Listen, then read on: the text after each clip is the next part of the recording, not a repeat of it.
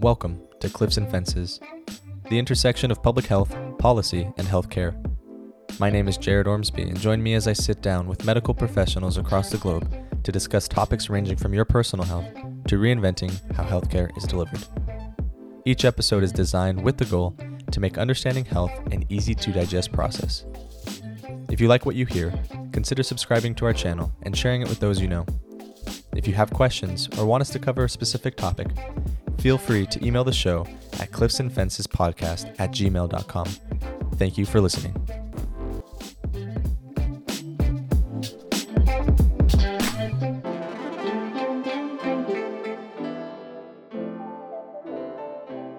Uh, joining me now is Dr. Monica Gandhi. Dr. Gandhi's impressive resume includes Professor of Medicine and Associate, uh, Associate Division Chief of HIV, Infectious Disease, and Global Medicine at UCSF. In addition, Dr. Gandhi serves as the Director of the UCSF Center for AIDS Research and the Medical Director of the Historical HIV Clinic, Ward 86.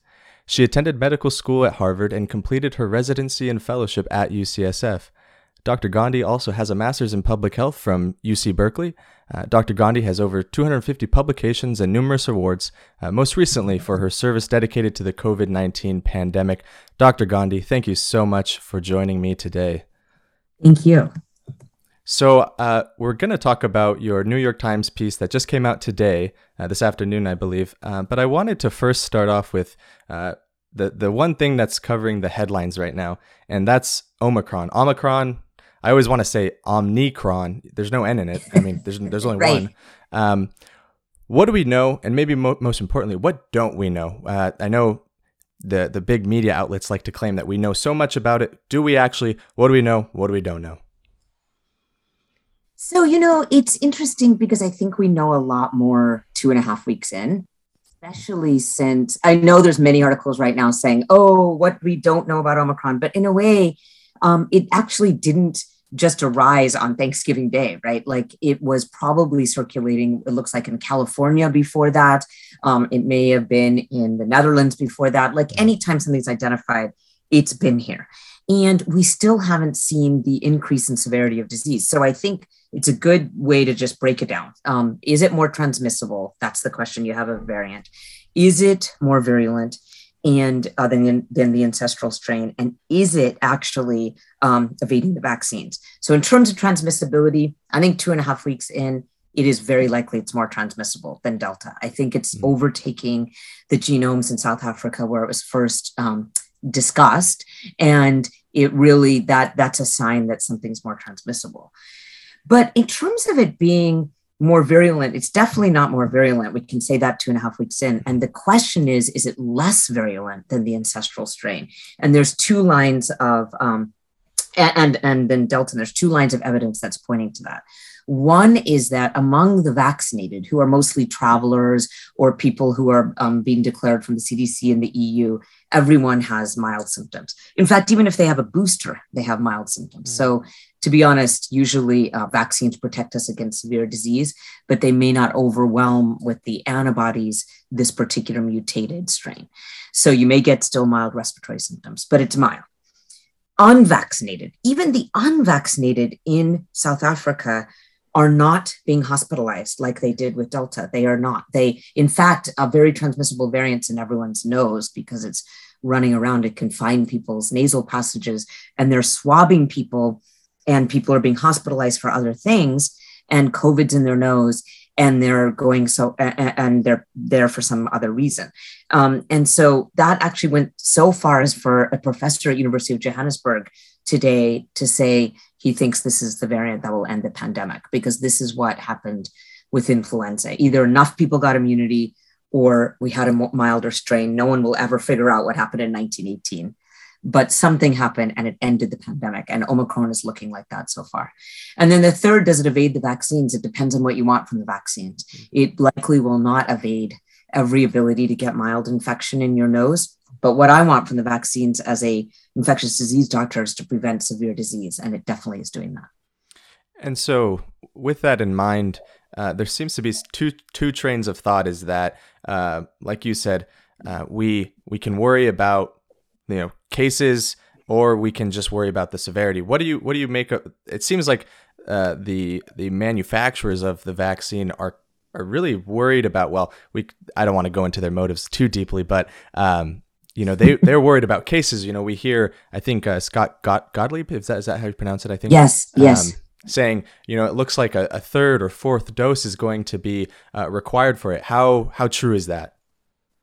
Well, to be fair, and he's he's actually a great public health officer, but he uh, person, but he is on the board of Pfizer. So I I want to be fair about that. Like I mm-hmm. actually not think that anyone should be giving advice during this pandemic, at least advice that's followed by the public um, who has any money that they're getting from right. vaccine companies, testing companies, masking companies, anything. You can't take any money. So I will object to people who take money and then decide what we do in this country. Now, um, uh, um, but not only he is saying that, but um, but other public health officials are saying that. And the thing about that is that yes, I think if we kept on, like for example, let's get let's do measles. If you mm-hmm. kept boosting someone you may never even get measles in your nose and have a mild uh, infection. Um, but we don't know if people are getting me- mild measles infections because we never test people's noses um, uh, and swab them. Uh, even if someone's had a measles outbreak, like for example, there there's been um, measles outbreaks in Marin with parents not vaccinating kids, or some populate religious populations that um, that don't vaccinate and you'll see a measles outbreak but we don't actually swab the person in the store who is next to someone you know sitting there but they could have measles in their nose and they may even not feel well. But the reason that we um, you know really are worried about measles is if you don't have any immunity you can really get very sick. And measles was a major cause of death um, in young children prior to 1963 which was the first measles vaccine. So it depends on what we're trying to do with the vaccine. I think it's possible that if we boosted everyone every eight weeks, they never even see Omicron in their nose. Um, but that's not good public policy. It's it's it um, it's really expensive and um, it's it's it, uh, you know I have no idea what that what effect that would have on people's immune systems, but it's very important to just stay focused. Why did we get scared about um, COVID? One reason, one reason alone. December 31st, 2019, we heard these cases that was declared to the WHO from Wuhan, China, people getting very sick, pneumonias in the hospital, dying, even healthcare workers. Actually, the healthcare worker that was the whistleblower was an ophthalmologist. He died of COVID. So that is what scares us and is absolutely essential to prevent with COVID. It is our job as public health to prevent severe disease. And it really does seem that the two dose vaccines do that, except in people who have problems with their immune system. That would be immunocompromised, older people. I would also boost someone who is around an immunocompromised person just to be careful, and people with multiple medical conditions. But someone immunocompetent and, and young, um, they actually are very these are really protecting against severe disease two dose and someone young like you and, and who's male i actually would be worried about things like side effects of vaccines sure. to keep on getting vaccines and so i'm truly i think to deny that you know myocarditis happens with mrna vaccines is really causing distrust too and and that brings up actually what I wanted to lead into. So that's perfect. Is uh, this? Uh, if I correct me if I'm wrong, but I think the CDC uh, just recently came out and uh, they're now including uh, 16 and 17 year olds because at first it was uh, just above 18. Six months out, get boosted, and they've really doubled down on that here in California, where you and I are. Um, and the CDC now is including 16 to 17 in that booster recommendation. your thoughts on that? I was actually really worried when they said that because what happened is the CDC director said it, but there was no cons- consultation with the CDC ACIP, which is a committee of looking at immunization practices. Always been our committee to advise us about what we should do with vaccines in this country. And that committee has some pediatricians on it who have actually expressed concern in the past that we don't you know, we don't vaccinate people for mild infection. They've said it out loud. If you listen to their meetings, we vaccinate for severe disease. Mm-hmm. And pediatricians would be more concerned, especially adolescent pediatricians, about side effects of vaccines, like 16 and 17 year olds.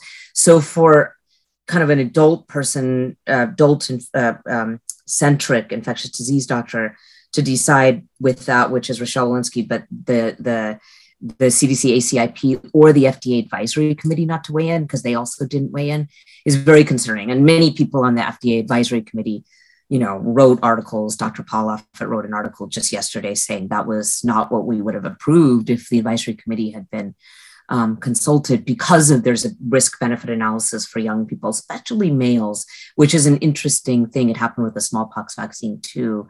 More uh, myocarditis, I still can't quite figure it out in males. And so, 16 or 17 year old male, I would be very worried about boosting on sort of the same it, it's not necessarily on the same hand as as boosters but today i was watching uh, a, a, a, YouTube video that was shared by Alameda County, where I'm a resident. Uh, their public health department shared this video, and it had um, basically a panel of epidemiologists. Uh, I think there was a critical care uh, pediatrician, and I want to say maybe an infectious disease physician. Uh, and all of them said that absolutely uh, kids should be vaccinated. And that didn't necessarily, I don't want to say it didn't sit well with me because I have no I have no credibility in the vaccine or anything uh, having to do with vaccines. Uh, but that seemed odd that uh, they were all um, 100% no questions asked. Kids should receive vaccines. Um, uh, that starting from age five. Uh, your thoughts on that? You know, we don't have really nuanced conversations in this country. So I did write a piece for Time that said children should be vaccinated, and I gave the reasons why. And it was that even though children are very low risk for disease um, uh, and, and, any sort of severe disease, um, even even even if you could prevent any deaths in children um, with something that's safe and effective, do it.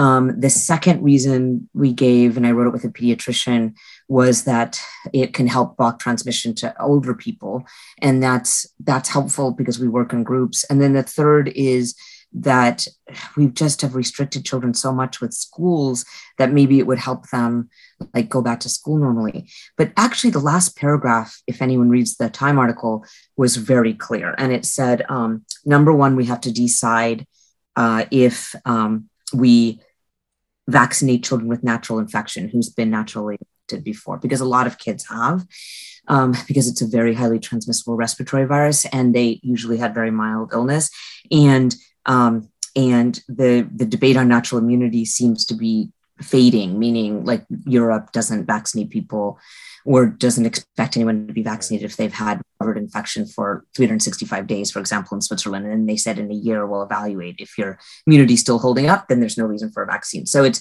it's kind of Europe talks about natural immunity, and so does many other countries, but we don't do that. So that was one caveat. The second caveat is um, is uh, that.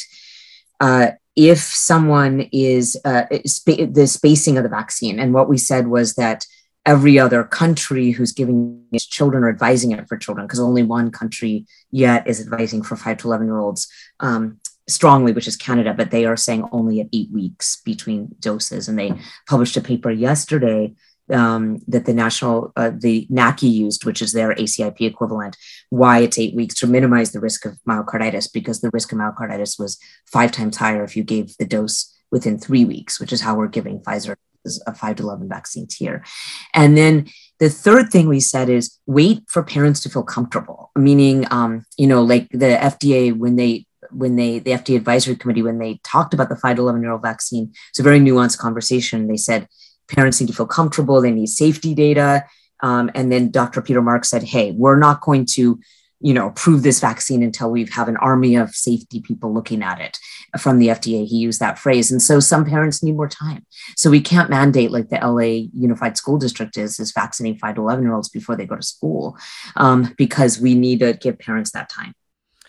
Yeah, I was listening. Uh, I think I was reading or listening, one of the two. Um, but something like 30 is it 34,000 students maybe my number's way off but that wouldn't meet that that uh, Los Angeles uh, uh, Unified School District uh, deadline, and so that's that's definitely concerning to me. So um, they'd be kicked out of school, you know, if they maintain that that deadline. And we and we were fifty out of fifty of opening schools. You you and I know this sitting in California, but we were the least. Um, most restrictive and we didn't open schools until every other state had i mean 50 out of 50 so so we should think about the impact on learning and what we've done uh, in the state with over restrictions with kids.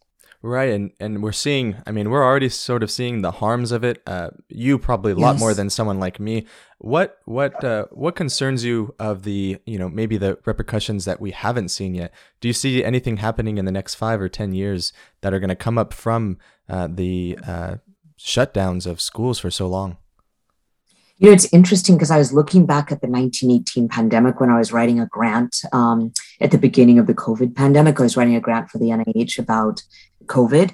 And so I had to do, you know, research and I looked back and the impact on kids, even of four month school closures, because um, actually New York City and Chicago did not um, did not close schools because they said we're progressive cities. And so we uh, need 750,000 of our kids in New York City were in low income housing. And there's no way we're going to close schools. Even if influenza affected children more, we're just going to try to keep them safe because we need kids in school. Kids need school. And so New York City didn't close their schools, but um, Berkeley did actually, and, and places in the West did, but they only did it for four months because they saw how disastrous it was and they opened them up.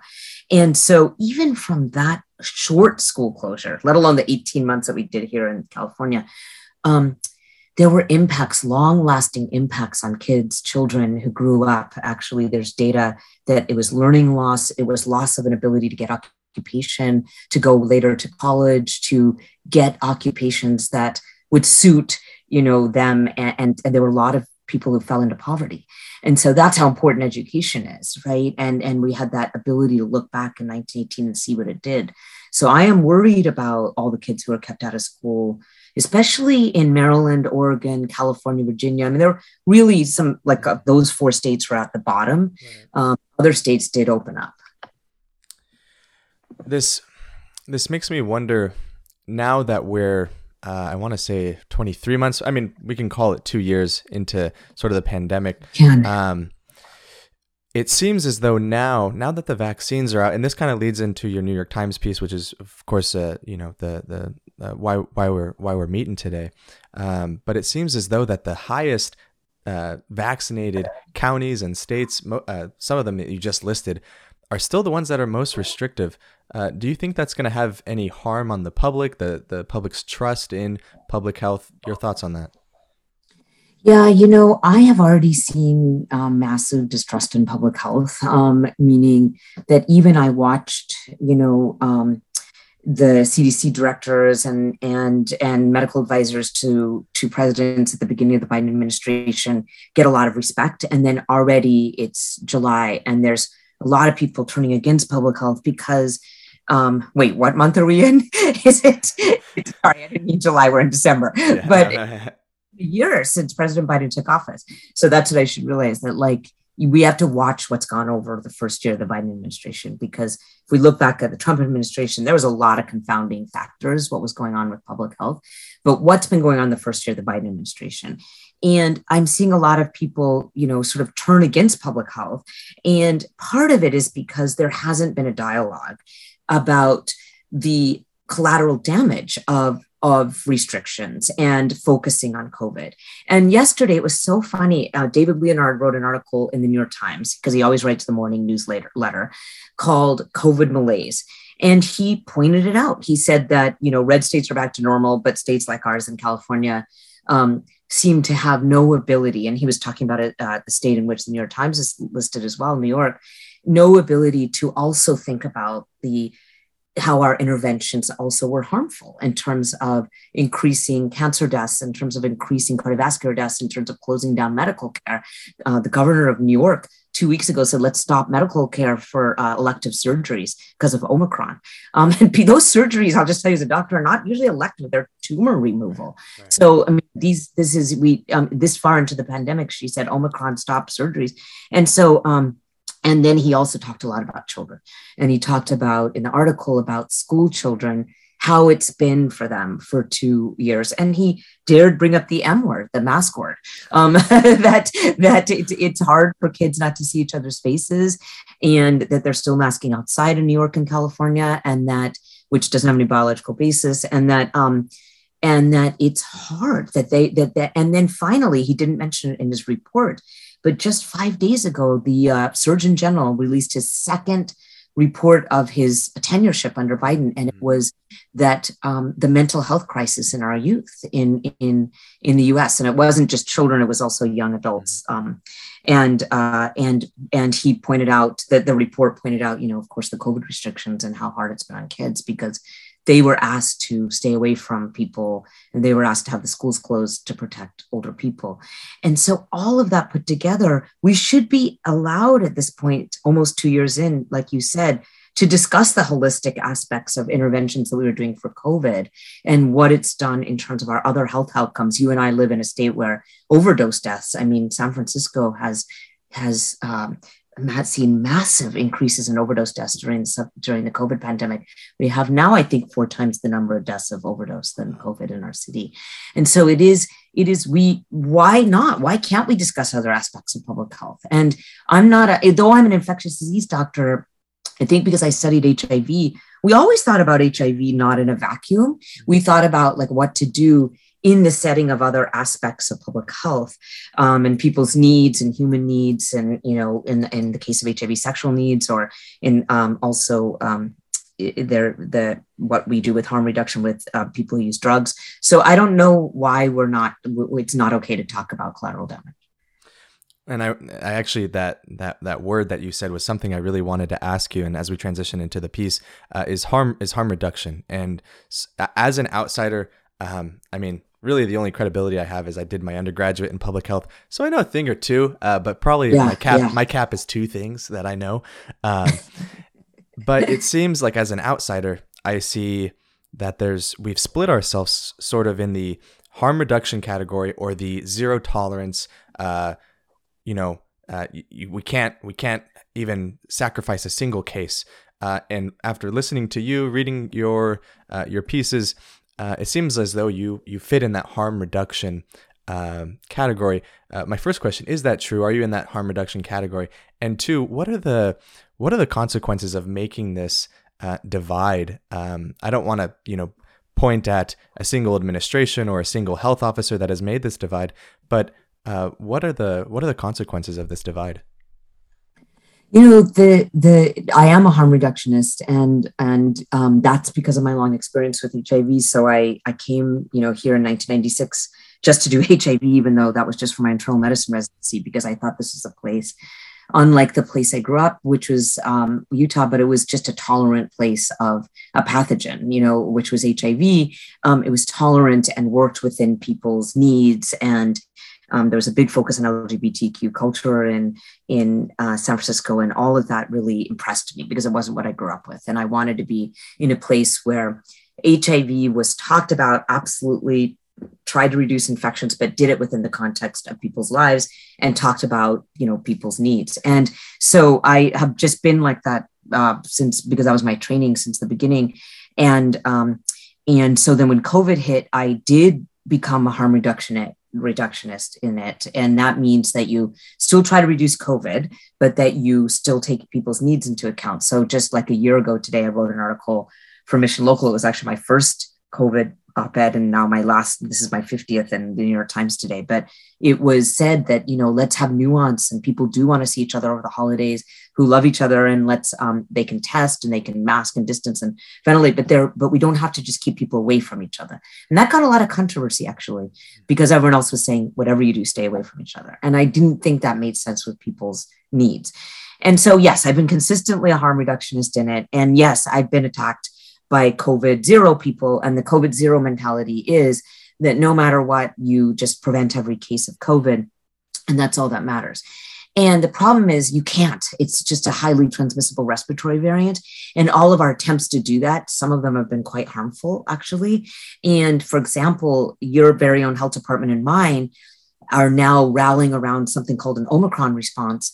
But I keep on thinking, well, not why not rally around all these terrible public health problems we've seen in our cities over the last two years? Let's talk about those too. And I keep on getting these notices from the San Francisco Health Department that says stay safe and stay away from people two years into it. But I wanted them to say, hey, the virologic suppression rate decreased in those who are homeless living with HIV to 20% this year. I consider that a total emergency. That means only 20% of people living with HIV or homeless in our city of San Francisco have a virologic are virologically suppressed, meaning they have the goal of therapy. This is going to be a big HIV problem. And um, I haven't seen any notices about that emergency. Yeah, I I too when I you know I I try to go to the gym every day, and it's funny that uh, the gym's at full capacity now, uh, but they still have the Alameda County signs up saying you know make sure you keep your distance, and uh, that's not happening anymore. It just doesn't seem yeah. like it is. Um, but moving into your and that's uh, okay. We have so many vaccinations; it's really okay. Right, yeah. and uh, yeah, go ahead. Sorry, sorry. Yeah, no, I mean, I was going to say that if we don't change also with our with the updated tools, right, which are like specifically the main ones are vaccinations and therapeutics. I mean, masks were a tool prior to vaccinations that I wrote a lot about and I think were really important. But if we don't change and update, we look um, myopic in our in our public health recommendations that it's all about COVID, and we don't talk about like the need to exercise, like what you just expressed that you wouldn't go to the gym every day. That's great. Oh my gosh, that's amazing. So like right, everyone should be doing this. So so we we are we are losing you know sight of other public health needs. Right, and I I definitely feel that you know you you you can talk if you if you are a sort of zero tolerant um, COVIDer, I don't know, a COVID person. Yeah. you you you can you can have the platforms. You won't um, sort of be ostracized. But like you said, once you bring up harm reduction and yes, uh, trying to minimize as much impact as we can, but you know, allowing people to live their lives. It's like, oh, hey, hey, hey, we can't be talking about that. You know, you're gonna you're gonna kill grandma if you're talking like that. And uh, yeah, it's it, been really hard for children and for young people like you. It, that the killing, you know, what happened in this country. I mean, it really leads into the piece. But what happened is Trump minimized COVID, and so because of that, or um, the left, who is most public health professionals and infectious disease doctors, maximized COVID.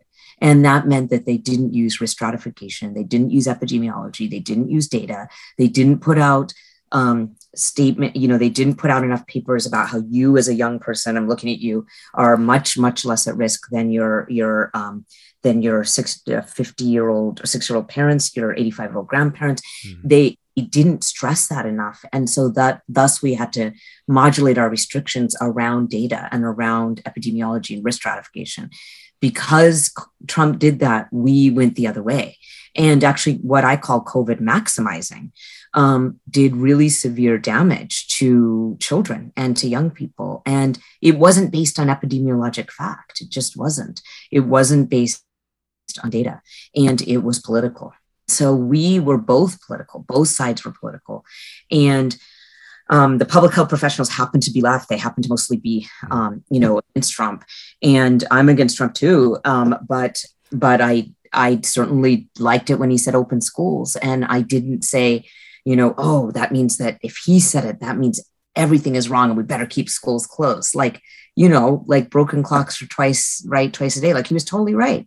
And so, and look at the side effects of not opening schools. So in blue states, not red states, they open schools. So this is all political. And and we will have a reckoning of this. I think that will be that young people are going to be pretty angry at us, um, at the public health system when they grow up. Yeah, I, I, I totally agree. And um, this kind of goes into those metrics that we were talking about. It seems, um, and uh, you know, we're gonna we're gonna have you uh, shed some light on this. Um, it, it's just looking at where we're at, you know, in the Bay Area with COVID and the vaccination rates. It's hard to believe that some of the restrictions, especially with masks, uh, aren't uh, political anymore. Um, but you wrote your, like you said, this is your 50th piece uh, uh, op-ed in the New York Times, and that's uh, that's awesome. So congratulations, uh, 50 pieces. That's pretty cool. Um, Long time in coming. Yeah. absolutely. And this one's titled uh, "It's Time to Change the COVID Metrics We Use to Guide Policy." Um, what's uh, your your main argument in this is basically we need to switch to a hospitalization focused you know, following the hospitalizations more closely than we are cases, than we are transmission.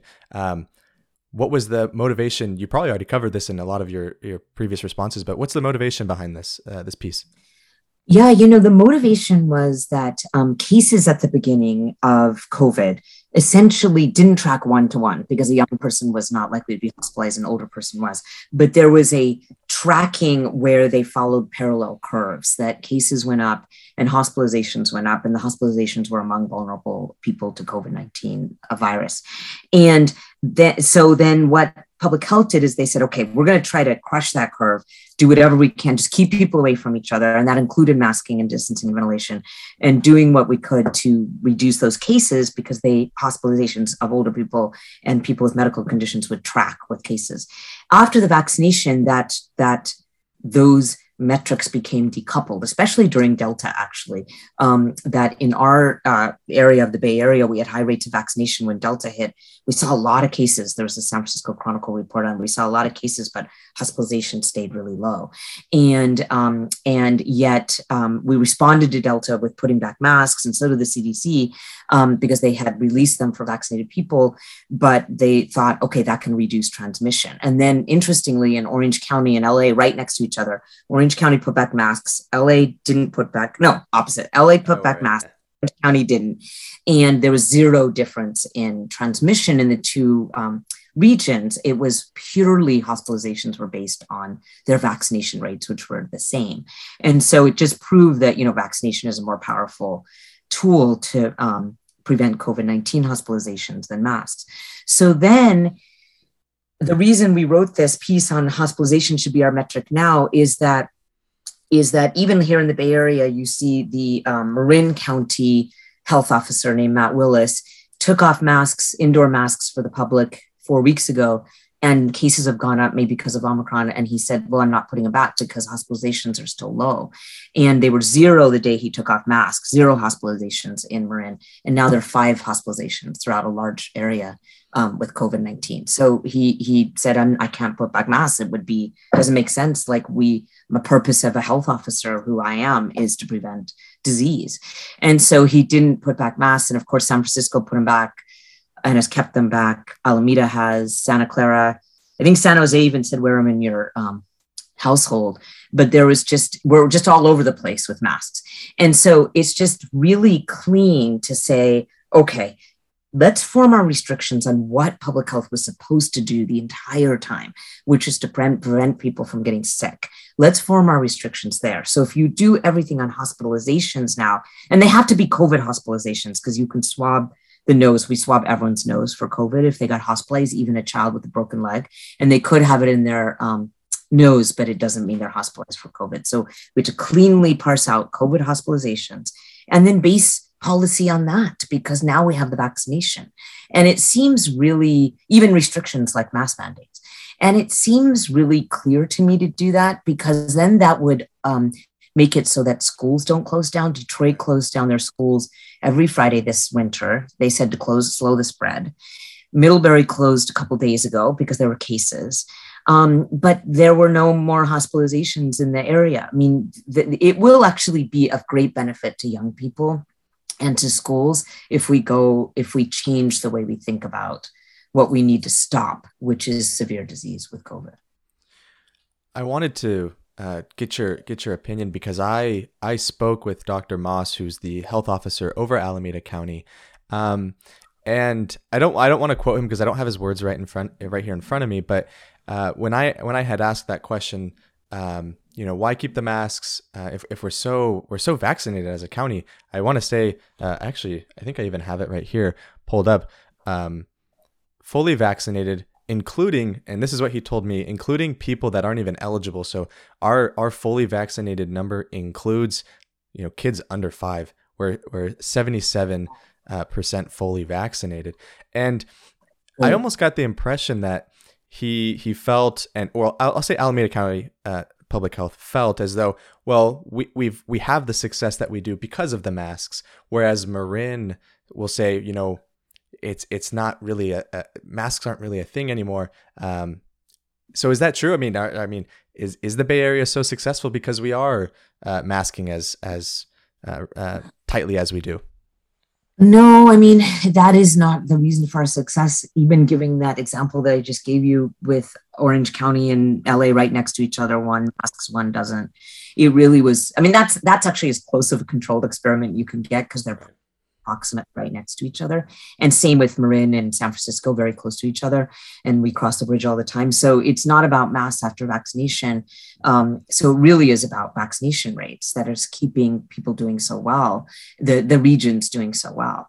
And so, um, yeah, I mean, I do know all these public health officers, just to be clear, like I grew up in California as a as a as a uh, medical person. So so I do know every single person that says this, um, including Matt Willis and then Nicholas Moss and then Susan Philip over here, and everyone's just saying different things. And um, that also de- decreases trust in public health. And so I think we have to look to Marin just because they it's just super reasonable the way he said it um, to the Chronicle and also um, to the uh, to the to the Marin Daily, he just said, "Well, my purpose as a public health officer: decrease disease. We're 89% vaccinated, and that is my job." And so I think that's right, and um, I think hopefully the same all these public health officers will get on the same page because you just cross the bridge and you don't have to wear a mask. It's really weird. well, it's and it's even strange to me again as sort of that outsider perspective. Um, for a little bit uh, I was working at a restaurant just part time to save up some money. Uh, and you know the you know the situation in restaurants. Um, yeah, you you gotta uh, enter the building, order with your mask on, but you can sit as long as you want uh, with your mask off. Uh, there's really no distance there. I mean, they're not doing any. Uh, they used to do like every other table, but now they're not doing that anymore. and so I, I wonder, like, is this truly the the success? And I think you answered that question. Um, and I also think that kind of theater, and we call it pandemic theater, right? But that kind of bizarre, non common sense thing, you know, where like closing playgrounds over the winter when poor children would be more likely to need the playground than a rich rich family um, these kind of non common sense things where you where you wear your mask to your table and then you take it off Uh, it's not like you need a you need a degree in infectious disease to like see that that just doesn't make sense. There's nothing about that that's common sense. And that's what i think driving people crazy now at this phase in the pandemic including parents is they're like none of this makes common sense. Like why would a five year old be eating outside in the rain in oregon? Um, because they are. Um, and it's going to rain next week here in the bay area and i'm very worried like our public health officials going to make little kids be eating in the rain? Like that's not even common sense. There's some aspect about that that's just ridiculous. So i i'm really hoping that we just we got to get back to common sense with our mitigations. Well and you also you also talked about hospitalizations uh, being an important um, it's not just switching over to hospitalizations as a metric, but making sure our hospitalizations are clean. And that's actually something I talked to Dr. Moss about as well. Uh, his his opinion, uh, again, not quoting him, uh, was that well, you know, with or for COVID doesn't really inflate it all that much. And now that I think about it, I want to say you you had a either in like an article or research paper on the uh, for COVID versus with COVID at UCSF. Um, am I am I correct in that thinking? Yes. So actually, it's really interesting. So of course, it does inflate it, um, and that's that's um, you know that that is an inaccurate statement what he said. But because I work in a hospital, and I think public health officials sometimes, very often, aren't actually working in hospitals. They, um, but so I think it's always good for a public health official to be sitting you know around patients i think it would have actually really changed the response if they'd seen patients so yes so we swab everyone's nose um, who come into the hospital because then we would want like a nurse around them to wear a mask or them to wear a mask. Like we want to make sure it's not in your nose. And so we absolutely have done that since the beginning of the pandemic. Again, unprecedented. Haven't done that for influenza. We don't swab someone with a broken leg to see if they have influenza in their nose. Um, we, we just did this with COVID. And so there are people in the hospital who are there for something else entirely, but they have COVID in their nose and they can be counted as a COVID hospitalization. So this group in California did a very nice review of chart of charts because the only way to really know this is to go through charts and say okay yeah no this kid was in here for a broken leg not covid. This was here for covid and not a broken leg. And um, they did they wrote two papers um, in hospital pediatrics. It was i think almost eight months ago. And yeah i wrote a commentary on their papers along with amy beck a pediatrician at ucsf where we said it looked like children the the the hospitalizations were 40% inflated meaning um, 40% of kids were actually not in the hospital with COVID, but for other things, which again, you do some, some, they had to do some very careful work to show that. And that's good because we, we knew that children weren't so much at risk for severe disease and it, and it allows us to just be accurate about our reporting. So about 40% in kids, at least the hospitalizations are inflated. And then adults, I don't know the number, but Alameda County, where you're sitting, they actually did an analysis um, like two months ago where they said 25% of COVID deaths were not COVID. They were misclassified. So they downgraded their deaths by 25%, Alameda. So, so he knows that because he, he's a public health officer there. So it, it does matter, right? Like it does matter to be accurate in your data reporting. The CDC has been criticized for this as well, that you just um, just say everything is a COVID hospitalization if it's in your nose. That's not accurate. And that will allow us to downgrade the impact on young people who may be there for appendicitis but has it in their nose. And it's so important because we want clear data, risk stratification, epidemiology. That's how we get through a pandemic. We need accurate data. And um, and and it's not right to just repeat things that seem right, you know, just to say, that masks work. Yes i think they work too actually but but it doesn't mean that you restrict the population and keep them wearing masks after vaccination. It doesn't mean that. You you can't keep on saying the same thing that you said two years ago like we were just talking about before. So i think it is important. We got to upgrade. That's why i wrote this article. It's it's a time to upgrade our covid metrics. I do think the cases were tremendously important at the beginning. It's two years in. We have vaccination. It's time to change our policy. And i hope that this united states listens to me. I actually have a I sent this to the CDC to because I have friends there. I've sent this to the NIH. I sent this to um, the White House Task Force, and I sent it to the Surgeon General because I think it's that important that we change our ways um, and the way that we look at COVID, so that we can we can also focus on young people in schools. I want to I want to read a line from your piece um, that I, I thought would be uh, not only just like for for like the mask argument, the you know tracking cases argument, but I think like the the broader picture of public health. Uh, it says uh, you and your colleagues say nearly all interventions to arrest the spread of COVID carry some costs. Now, some people would would argue, well, it's just a piece of cloth uh, around your face. Uh, you only have to wear it when you're you know going to the store, or going to school, uh, you know, at church and things like that. Um, get over it, essentially. Uh, your response to something like that? Yeah, I mean, exactly. Like why we did interventions um, was that we thought that it was important to um, to stop the spread of COVID, and so every intervention was careful should have been carefully weighed, and that's actually why schools were closed at the beginning, which I approved of because we didn't know what was going on. Like every we needed a lockdown, um, until we just figured out some properties of the virus. Like, is it spread by fomites, surfaces? Is it really mitigated by ventilation, masks? Like, we needed some time to figure that all out. So, lockdowns at the very beginning in March 2020 made sense. Then, after that, especially in a society, you weigh every intervention once you know the properties of the virus against the risks of that intervention. And this far in, if we use cases only for our restrictions, then we're not weighing the needs of children and of young people to be in college and to stay in college and to see each other's faces too and to be around each other and to socialize normally. We're not weighing the risks of what that would mean. We're not weighing learning loss risks. We're not weighing so many other things. So i think it's important to weigh everything in a pandemic. And looking uh, as i said i wanted to sort of talk about the the broader picture as well. Where so after all we've talked about, where are we at in the pandemic? Um, you know, if if you're living in, uh, so uh, I at one point lived in Idaho, and uh, Idaho is very different uh, than California. Uh, you know, intuitively that makes sense. Um, COVID's not really a thing anymore, but for people like in, uh, us in the Bay Area, COVID is still in the headlines. it's still sort of running running our lives, for lack of better terms where are we at in the pandemic? Is it if you're vaccinated, is it over? Uh, do we still need to be do we still need to be worried like on a personal level? What would you what would you tell people listening? So you know, I would say that um, that that's another sign when like a place who's equally doing as well in terms of hospitalizations feels that things are over, and then a place that's doing very well in terms of hospitalizations don't feel that it's over and and um, uh, and that's a sign it's political and not um, and not um, not based in science.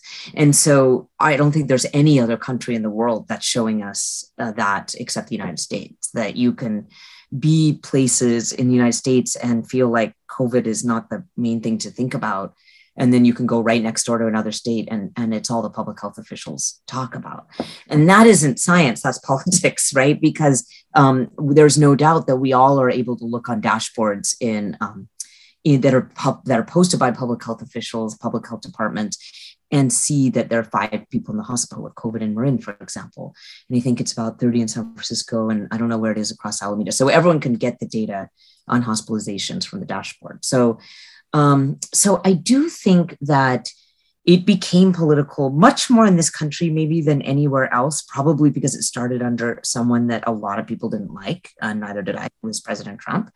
And um, and so then we made it about politics. So it's hard to lose the masks. It's hard to say it isn't just all about covid. And i would just love the department of public health officials to get up all of these nine counties that we live in in the Bay Area and talk about you know some of the other mental health effects on kids and and the overdose deaths and and and make a commitment to us um, at here now that, that that there will be attention paid to other public health problems.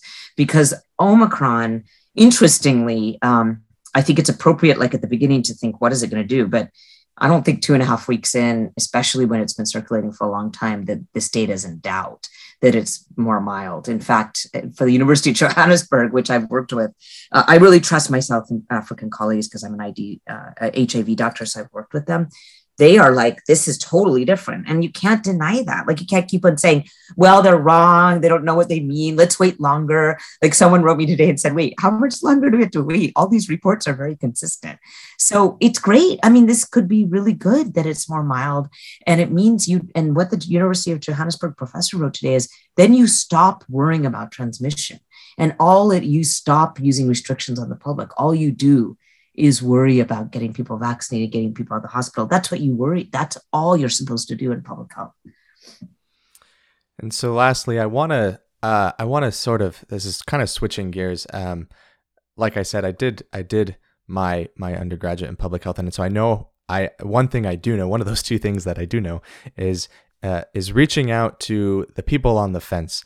Uh, just like your closing thoughts for people that uh, so, I mean, I think it's surprising that there's still people that are on the fence about. I mean, I under, I get, I get it. I get why people are on the fence uh, on like sort of a, a, a national scale. Uh, but I think that the data is clear. Um, do you have any messages towards people that are vaccine hesitant?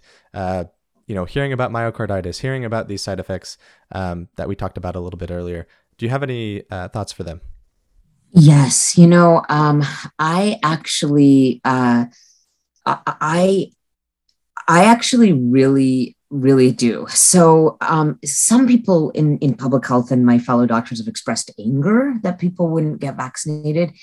And um, I actually don't, I think that's very inappropriate for, for a public health official to have like anger at people who won't get vaccinated because I genuinely think they're listening to um, uh, something that they they never had access to before in any other pandemic, which is social media and and um, and and news channels that where people say it's a dangerous vaccine, which is true true outright misinformation. It's not true, um, but they there are people who are genuinely frightened, and I instead would say that I think it's very simple to how to say it at this point. There are mild side effects of the vaccine, so we have to be careful about our strategy, and that's why like young younger women were advised against Johnson and Johnson with clots.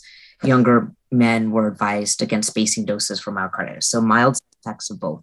However, we have now had so much data on the vaccines because the clinical trial started in July 20 20 and it's uh, coming on a year. Actually tomorrow's the year long anniversary. Today's the year long anniversary of the first eua december 11th the first vaccine. We have so much data and they are so safe and they are so effective and they are the key because immunity has always been the key to get anything out of a pandemic whether it's natural which is a terrible hard way to get through a pandemic or um, or vaccines. And i would just encourage anyone who's on the fence to please get vaccinated and and i can tell you that I've truly deeply looked at all the side effects and, and, and really they're safe vaccines. Yeah, and, and I know that we've talked a, a, little bit about some of the criticisms that we have of our own counties, but I will say uh, I, I do applaud uh, our, our public health departments on the accessibility of vaccines. So if you're listening to this, uh, just in addition to what Dr. Gandhi has said, they are uh, free. I mean, that you don't have to pay anything, and, and they're accessible. They've they've really worked hard to make them accessible uh, to the public, and I think that's fantastic. Um, so yes. for for all the listeners, please uh, uh, go read Dr. Gandhi's piece in the New York Times. I think it does give some nuance uh, that we haven't had uh, uh, about harm reduction, and I just think it's a really good read overall. And of course, we hope that it gets to uh, some of those um, entities that we we talked about earlier. Um, but I really want to thank you, Dr. Gandhi.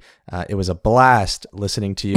Uh, I told you, I told you, I was a fan. I'm, a, I'm I am a huge Dr. Gandhi fan. I if if I know you're coming on like the local news, like I'll pause my my TV so I don't miss it. Um, because I, I, I, get excited when you because uh, we, we need we need we need more discussion like you've introduced and so yeah. uh, I really appreciate you coming on.